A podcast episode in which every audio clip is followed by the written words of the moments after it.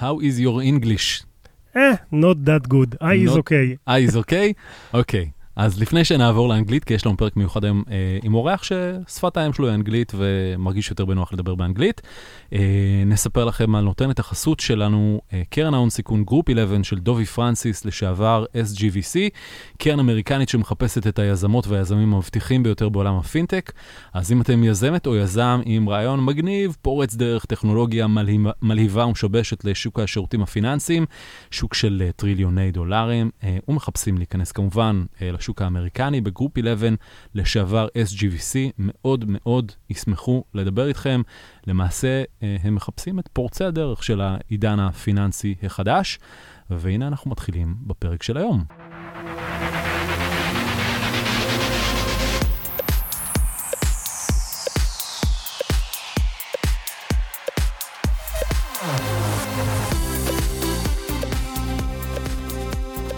Hello, Mike Granoff. Hello, thank you for having me. I apologize for the fact that I made Aliyah in my 40s and therefore my Ivrit is not what it should be. But uh, when you, sorry for telling you, but when was the, your 40s? Like, wasn't yesterday, right? Uh, it wasn't that long ago. Yeah. Okay. But you you do understand Hebrew, right? Uh, somewhat, yes. So, like, only Yeah. shalom or. Well, he li- lives in in a in a town that everybody speaks Yeah. uh, English, so you know, and and Work he- in an industry where everybody speaks Yeah. English, Right. so it's not easy to. Right.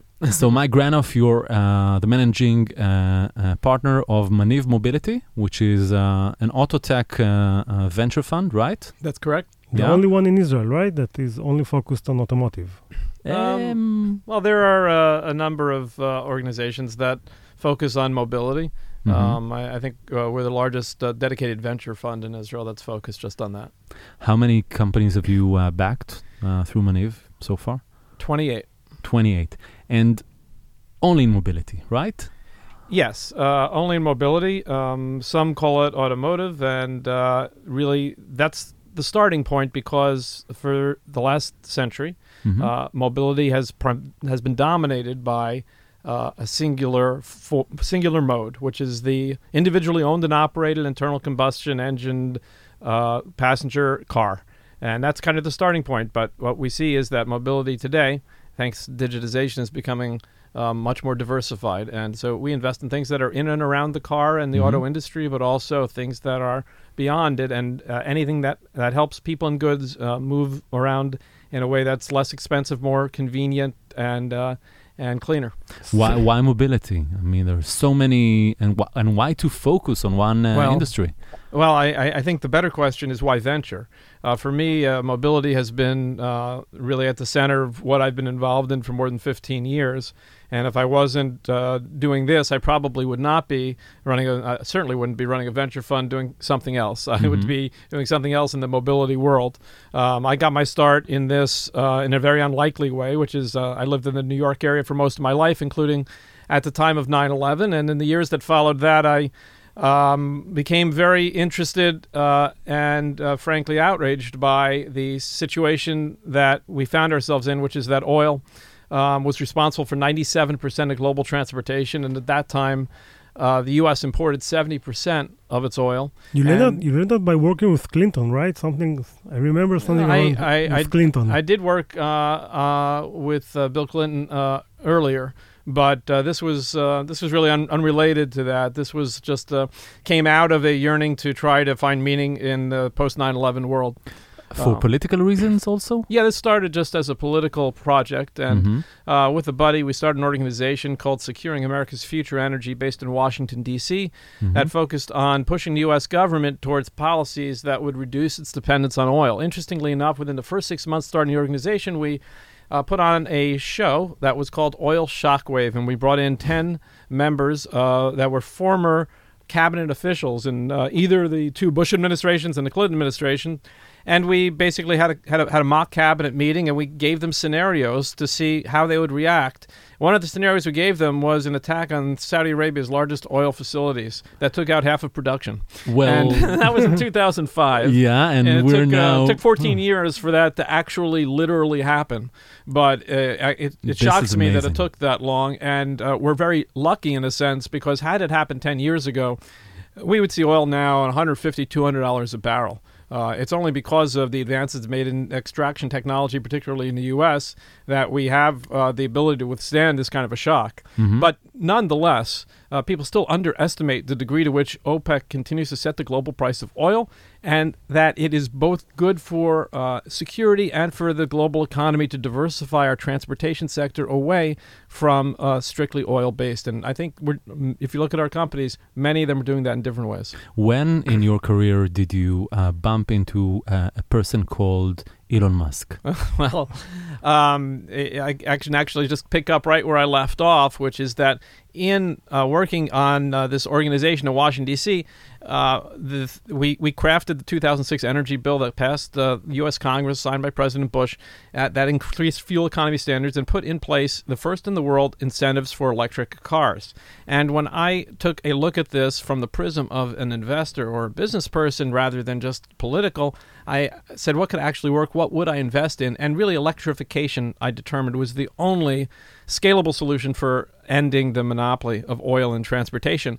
And uh, I really became obsessed with the idea. I spent almost a year searching the globe. When was it? this is 2007 now. Yeah. Mhm. Uh, tr- searching the globe for a solution um, t- to, uh, to to bring electric cars, which I thought is is, is the way we're going to get away from from oil. And um, I, I in in in a period of two weeks, I met two guys um, who were both about my age, came to the same conclusion as I did about electric, and had very bold plans. So uh, one of them was uh, an Israeli uh, that uh, many people are familiar with, Shai Agassi, and the second was uh, South African, who was Elon Musk. And after hearing both these plans, people today they say, "Oh, you must kick yourself because of the outcomes of each of these individual companies." But the reality is that I would have made the same decision a hundred times out of a So hundred. you decided No to way. invest in uh, Shai Agassi Yes. and not in Elon Musk. That's correct. Why? What made you do that? Make this? Uh, Well, uh, aside from the fact that, in all honesty, uh, uh, uh, Shai cut a much more impressive figure, uh, at least at that time, um, I actually thought that he had a much better plan if the goal, and Musk said this was his goal too, was to bring the world to electric cars. Um, Musk, as, as everyone knows, uh, wanted to do it by building a car brand, by building a company that proved, and he's done this very well, proved that electric cars could be sexy, could be fun, could be f- uh, sporty and fast, and all of that. Um, but then um, to get from there to actually moving the needle on oil in the economy is is a very very long reach. Whereas uh, Agassi's plan, which I uh, think is uh, the most brilliant business model I ever came across to this day, unfortunately executed not well. But the model was uh, not ahead of its time, as many people today say, but it was exactly at the right time. Today, you actually would go for a different model that wasn't based so much on individual car ownership, but the model uh, really um, would have brought to the consumer uh, a, a product that was both less expensive and more convenient. Uh, never mind that it was uh, not not importing oil, not uh, polluting the environment, and all of the other advantages. Would have been a better product.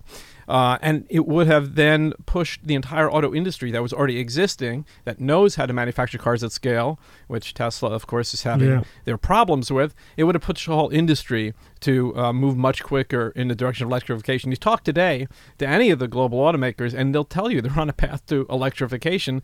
Most interestingly to me is GM, which is very uh, adamant about that being their plan. Well, we actually went to uh, President Obama's Auto Task Force in the winter of 2009, right after he took office and was deciding what to do about GM. And we said, one, everyone knows you're going to bail out GM. Don't do it unconditionally. Make it a con- make a condition of it a path to electrification. We think an aggressive path. Maybe you do less of an aggressive path, but here's the infrastructure plan that goes with it, and the cost of it is about a week's worth of gasoline spend in the United States. So let's get back. You decided to back uh, Shai Agassi and Right. Better Mhm. And you became the chairman of the board, right? No, I was No? I was, I was on the board for you were on the board. Yeah, I was uh, an observer and then a board member. Uh, Idan Ofer was chairman. and Yeah, you, sorry. you invested out of whose money? Um, uh, well, I invested some of my own money. I Right. actually had a lot of people who wanted to get into that deal, and I uh, put together a uh, special purpose vehicle for that. But uh, more than invest, I really invested myself in this project to a very, very large degree. Uh, as I said, going to Washington and working on that angle of it, helping raise a lot of the money, and uh, also um, uh, I was called at the time head of oil independence policies for for Better Hmm. Place. So that was really my passion and con- continues to be in a sense. so what went wrong? Um, Execution?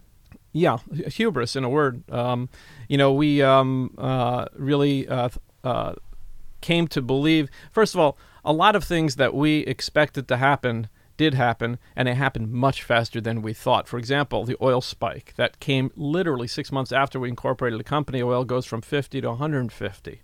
And car bankruptcies, we thought that the business model of making cars was flawed and that they were really at the mercy of the oil companies and that in a spike that they'd go bankrupt. And again that happened in the first year of Better Place, the GM and Chrysler and uh, other global uh, automakers um, ran into that kind of financial difficulty. Governments, we thought governments come along, spend a lot of money for climate and for oil dependence reasons, and within a year of starting, there's a new president of the United States with enormous popularity, prepared to spend a trillion dollars, loving clean energy and infrastructure. So all the stars seem to line up so well.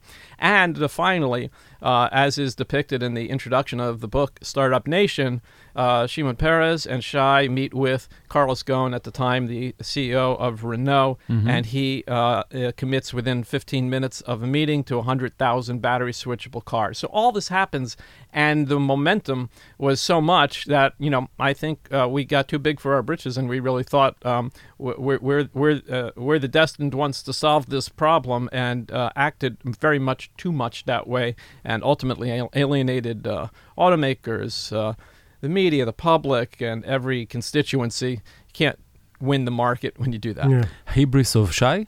Um, I would say that the, the the entire company took on that that aura, um, but obviously the um, uh, tone comes from the top. So I think um, you know we, we all we all bear blame for it. There's a there's a terrific book that actually I think chronicles it in much more detail than I can uh, by uh, someone who actually owned one of the cars, uh, uh, also a columnist for the Jerusalem Post named Brian Blum. The book is called Totaled. And um, I think uh, for people interested in that story, it's uh, it's a pretty good read. You Are got you, the uh, Viv sold. Are you connected to Shai today? Do you I'm not. have? You're not. I, I'm, he's not in his Christmas list right now. after Better Place. But, but you you after that crash and burn, you still be uh, you still a believer in the- Contrary to all of my instincts, I uh, Yeah. I was pretty sure of two things. One, I was never going to raise outside money from people again, and two, I was going to never have anything to do with cars again. Um, So what happened? what happened is my wife said, "You know what? We've always said let's uh, go spend a, a year in Israel with the kids. This is the moment to do it." And I said, "Were you crazy? We got to go be neighbors with all the people who I sold cars to that they just lost their network."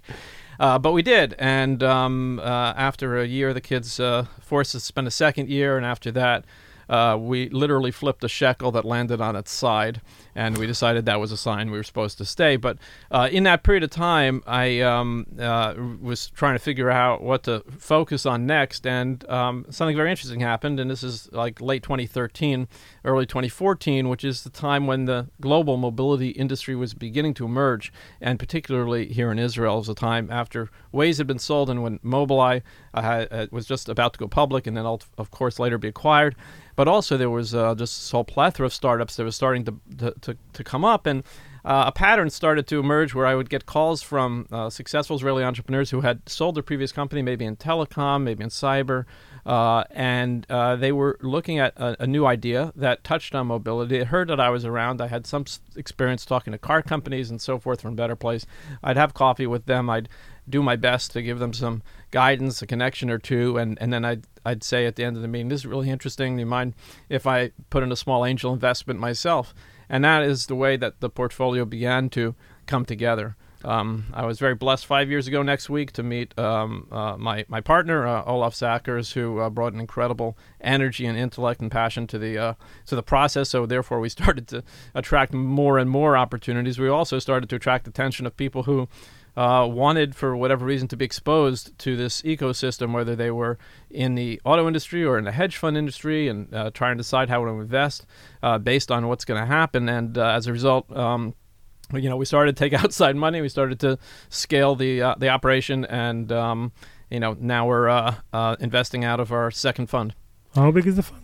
So the first fund uh, was uh, $44 million invested in 24 companies, uh, 19 of which uh, are in Israel. Um, and the second fund, which we announced uh, the close of over the summer, is a $100 million fund. Uh, we've already done five deals that we started investing beginning of this year. Uh, interestingly, the second fund um, is uh, largely backed by strategics. So we have, ironically, maybe uh, Renault uh, and uh, as well as Nissan Mitsubishi. Well, Carlos is not there anymore, so but he was they actually approved the investment. Oh, he was cool. still there at that Okay. time. Um, but all the people there are actually terrific. Um, we have a couple other car companies, Hyundai and BMW, and we have a whole bunch of uh, tier one suppliers, including LG um, and uh, Aptiv and, and, and Lear in the U.S. and and, and the first uh, strategic which are tier one uh, right. companies. And, and and the first strategic that we had is out of France, uh, Valeo. Um, and then we also have an oil company, Shell, uh, an Israeli uh, car importer, and uh, and a few other strategics uh, as well as financial investors. So, you know, uh, we um, it's it's a tremendously symbiotic uh, relationship. We're able to get a lot of guidance from them on uh, individual companies, on uh, trends and technology, and they're able to get a lot uh, from us uh, on the situation in Israel as well as the global mobility technologies. here. You know, Mike, two, three years ago, mobility and autotech were the hottest uh, uh, industry in Israel and around the world. Are we like uh, uh, waking up from a dream right now? No, what's happening is that we're now um, understanding that um, that's not a dream, but one aspect of it is a little bit closer to a dream. Three years ago, if you talked about the future of mobility, it was synonymous with people to robotic taxis, to what we call level four self-driving cars uh, that you you know would be uh, shared and uh, basically Uber without the driver. That's Right. what the vision was three years ago, and that vision may yet come to pass, but it's not coming to pass in the next five years. Um, and uh, so, luckily, uh, I think because of the lesson of Better Place, uh, I was um, very uh, adamant about the fact that uh, when we invested, there had it, there had to be a path to success uh, in a world in which level four got postponed by a long time because uh, there was a tremendous amount of hype, as you will recall, around this notion. I remember a uh, certain uh, investment bank that wrote a, uh, a thesis that called it like the utopian society, that it said it was only a few years off once we all had access to basically free mobility anywhere, anytime. And uh, so, uh, as we invested, we didn't invest on the thesis that level four was not going to come as fast as everybody said, but we invested in companies that um, were somewhat agnostic to that. Uh, take, for example, a company that's doing data from the car, whether that car is uh, level four self driving uh, shared taxi or whether it's a traditional uh, owned internal combustion engine um, uh, driven vehicle, it's still producing a lot of valuable data. Uh, and so that's uh, you know that's we, we focused really in Fund One a lot on data and communications companies as well as I would say enabling autonomy companies, which are also enabling uh, safety systems and ADAS systems. And so um, yes, we've had a couple casualties of Mhm. level four uh, being postponed, but only a couple out of a large portfolio. So I'm pretty pleased with that. What happened to um, Oryx Vision? You know, Oryx, uh, I, it's it's it's really I think a, a terrific story uh, for uh, understanding the maturity of a of an entrepreneur in uh, Ronnie Wellingstein, uh, uh, the founder of, of Oryx. Um, when we invested in Oryx, and uh, I might add that you know didn't get as much of it as we had hoped at the time. Just a second. What is Oryx? for? Oryx uh, is, is a LiDAR company, right? yes. So and and uh, a few uh, weeks ago, right, they uh, decided to shut down the business, even though they had like forty million dollars still still in the bank. and give Am back I money correct? to investors. Like, That that is roughly correct. And uh, just uh, for for background, um, lidar is a vision system. It's an advanced vision system that, uh, if you asked anyone three years ago, they would have said uh, absolutely compulsory for uh, level four self-driving car. By the way, the one major detractor of that idea is Elon Musk. Now he's got uh, some self-interested reasons to believe that you can do level four autonomy without lidar because Mhm. you, you're Yeah. not going to be able to put a lidar on Teslas, Right. at least not in, on existing Teslas. Why? um, because it's too big of a sensor. it's too uh, expensive. It's, it's way, way, way too expensive Hmm. and uh, not really meant for retrofit. And um, even going forward, uh, it would uh, not uh, do wonders for the uh, price of uh, Teslas, uh, at least in the near term. Um, but you know, he makes a compelling argument nonetheless that you don't need it. So the point is, three years ago, uh, these things were all true. There were very few lidar companies, only two that I had heard of prior to meet, prior to meeting Oryx. Everyone thought, as we said, that self-driving taxis were three, four years away, and everyone thought they all needed lidar. Well, now, uh, fast forward, and we know that self-driving uh, te- cars uh, at that level are further away. Mhm. Um, as I said, we're not convinced that they all definitely need lidar, and and most uh, interestingly, about a hundred lidar companies got significantly funded. There was a gold rush into lidar technology, the likes of which I never seen. And um, Ronnie just sort of looked around and said, you know, yeah, we're on a path to getting a viable product, but you know, when we do, uh, it's going to cost for cost a lot more to get there, and we're going to take more investor money on the chance that out of these 100, we're going to be the one that uh, wins the market, uh, assuming A, that there is a market to win, which is not for sure, and assuming that there, uh, LiDAR uh, is, is, is, a necessary component. Uh, all Put that all together, and you know, I think Ronnie said he didn't think it was worth the investors' money, didn't think it was worth his time and talent, and uh, I, I think made a very mature decision to, you know, find another home for that technology and, and move on. And what, what does it say about the other LiDAR companies also in Israel. Innoviz. Innoviz raised yeah. tons of money. They did raise tons of money, and they have uh, a reason to believe they have a differentiated product, and I wish them all the best. I think it would be fantastic. If, what do you think? I know uh, what they think. Honestly, I'm not close enough to the technology uh, or to their strategy to understand, uh, but, you know, I, I, I think that... Um, automotive mobility technology is a is a wide playing field, and um, you know whether it's uh, their original plan that they're going to be successful in, or whether they're going to find another way. I don't know. I, I wish them nothing nothing but the best. What's your uh, what's your thought? When we will will we have like connected, autonomous, shared, and electric robotaxis, uh, like dominating our roads?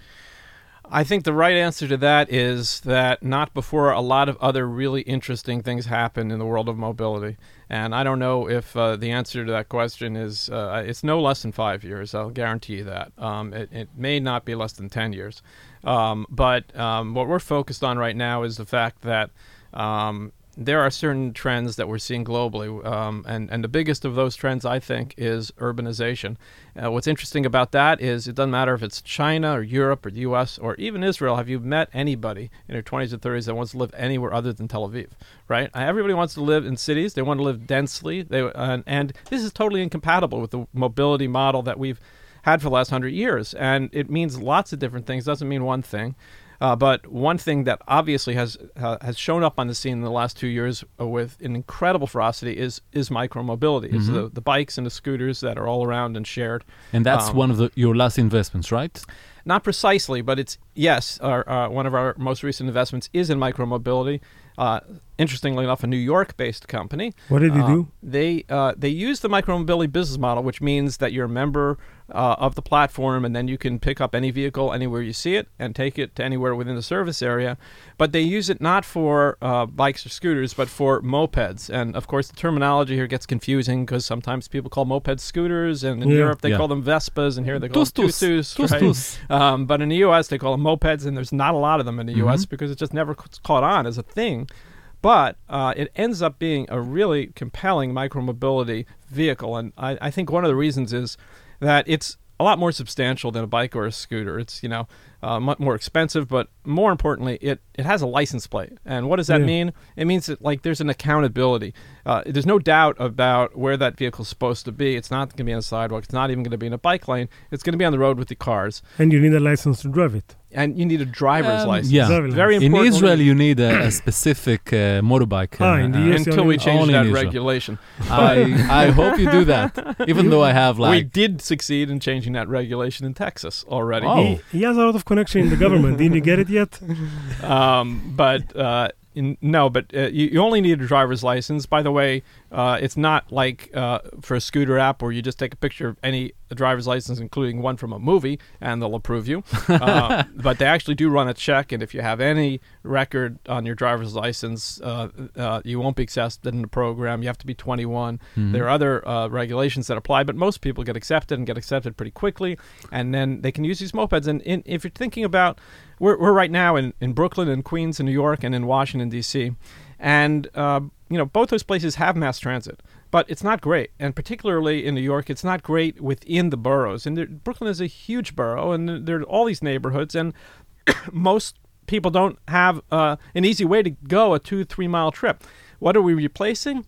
By and large, we're replacing ride hail, we're replacing Uber or taxi cabs. Um, so instead of a uh, a ride in a in, in, a big internal combustion vehicle with emissions and all that. You're getting mm-hmm. on an electric uh, scooter. It's taking you just uh, at least um, no more than it no more time than it would take in Uber. It's about a quarter of the price, and it really has caught on like wildfire in. Uh, So right now I can use it in Brooklyn because I just came back from Brooklyn. absolutely. And, and too bad I didn't know about it. I What's the name of the company? Next time, it's called Revel Transit. You can Revel find it at Transit. GoRevel.com. And people might ask you, I mean, that's one of the things investors ask entrepreneurs, what's the barrier to entry? Or Yeah, yeah it's a very good question, and I'll tell you, uh, Revel's been a fascinating case study for us because it's really unlike any other company we've ever invested in, and it does not have barriers to entry for the most part. It's about speed and it's about um, uh, getting out into the market and establishing a brand and, and, and establishing availability fast, and, and Mhm. that's what that's what uh, Revel is doing. Do you have any and, other and, B2C? and, and before that, um, it needs lots of cash to, to scale.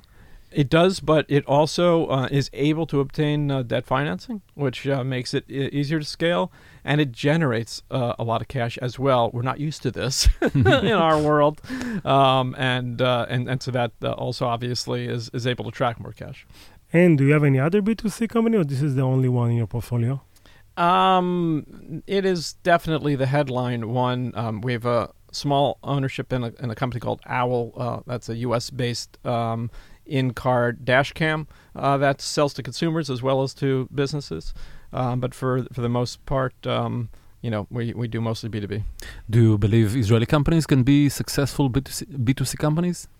Um, I do believe so, and in fact, uh, one of the things I've given a lot of thought to recently is that, um, not by design, but just by what we have found uh, recently in investing uh, out of our second fund, is the, the most interesting opportunities are in the realm of digitally enabled mobility service model, uh, business model innovation type companies, not Israel's sweet spot, and as a result, um, you know, uh, a bunch of our early investments in Fund Two are outside of Israel.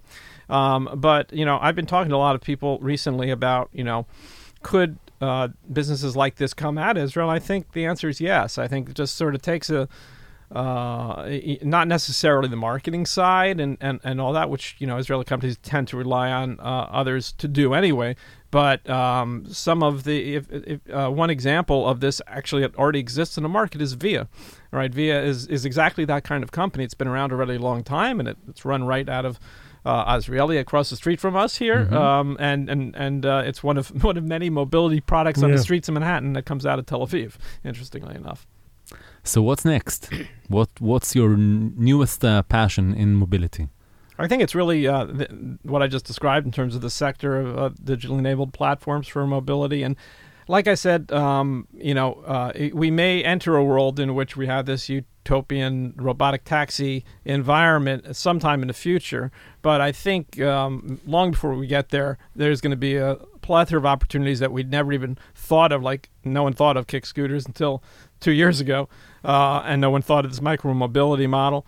Um, I, I think um, one of the most fascinating things to watch over the next, um, really, I'd say 6, 12, 18 months is uh, how cities uh, begin to grapple with these changes, which are happening much quicker than policy usually gets made. And I think Tel Aviv has already uh, changed the scooter regulations three times in the last year. Um, and there's about 200 cities around the world grappling with this at the same time. Out of that, you're going to have some outliers. You're going to have some bold thinkers. You're going to have some cities that decide to take major thoroughfares and make them only for, say, micro mobility uh, products, which means like a vehicle that doesn't have any emissions, it's electric or human uh, driven and under 500 pounds. Um, and, you know, in fact, I think if Mike Bloomberg were uh, still the mayor of New York City, uh, he'd pick an uptown avenue and a downtown avenue and say, you know, that's just for micromobility and use all the scooters, all the bikes, um, electric mopeds, pedestrian lanes, skateboards uh, that you want. And you know what? I think it would be fantastic, not just for the environment, for congestion, but uh, for commerce. And uh, if if there's a, a young Israeli entrepreneur that is passionate about uh, mobility, which area would you give him an advice to to uh, to focus? Um, you know, I, it just generically speaking, I think this uh, this mobility service uh, model idea and everything that's going to come in around it, it's going to be it's going to be whole uh, businesses that develop around this ecosystem of, of, of micro mobility of, of digitally enabled mobility services. Uh, but obviously, uh, if if that uh, person's passionate about cybersecurity, there's lots of opportunities in automotive and mobility cybersecurity. Still? We have two absolutely we have two uh, two companies in our portfolio that do au- automotive uh, mobility uh, cybersecurity.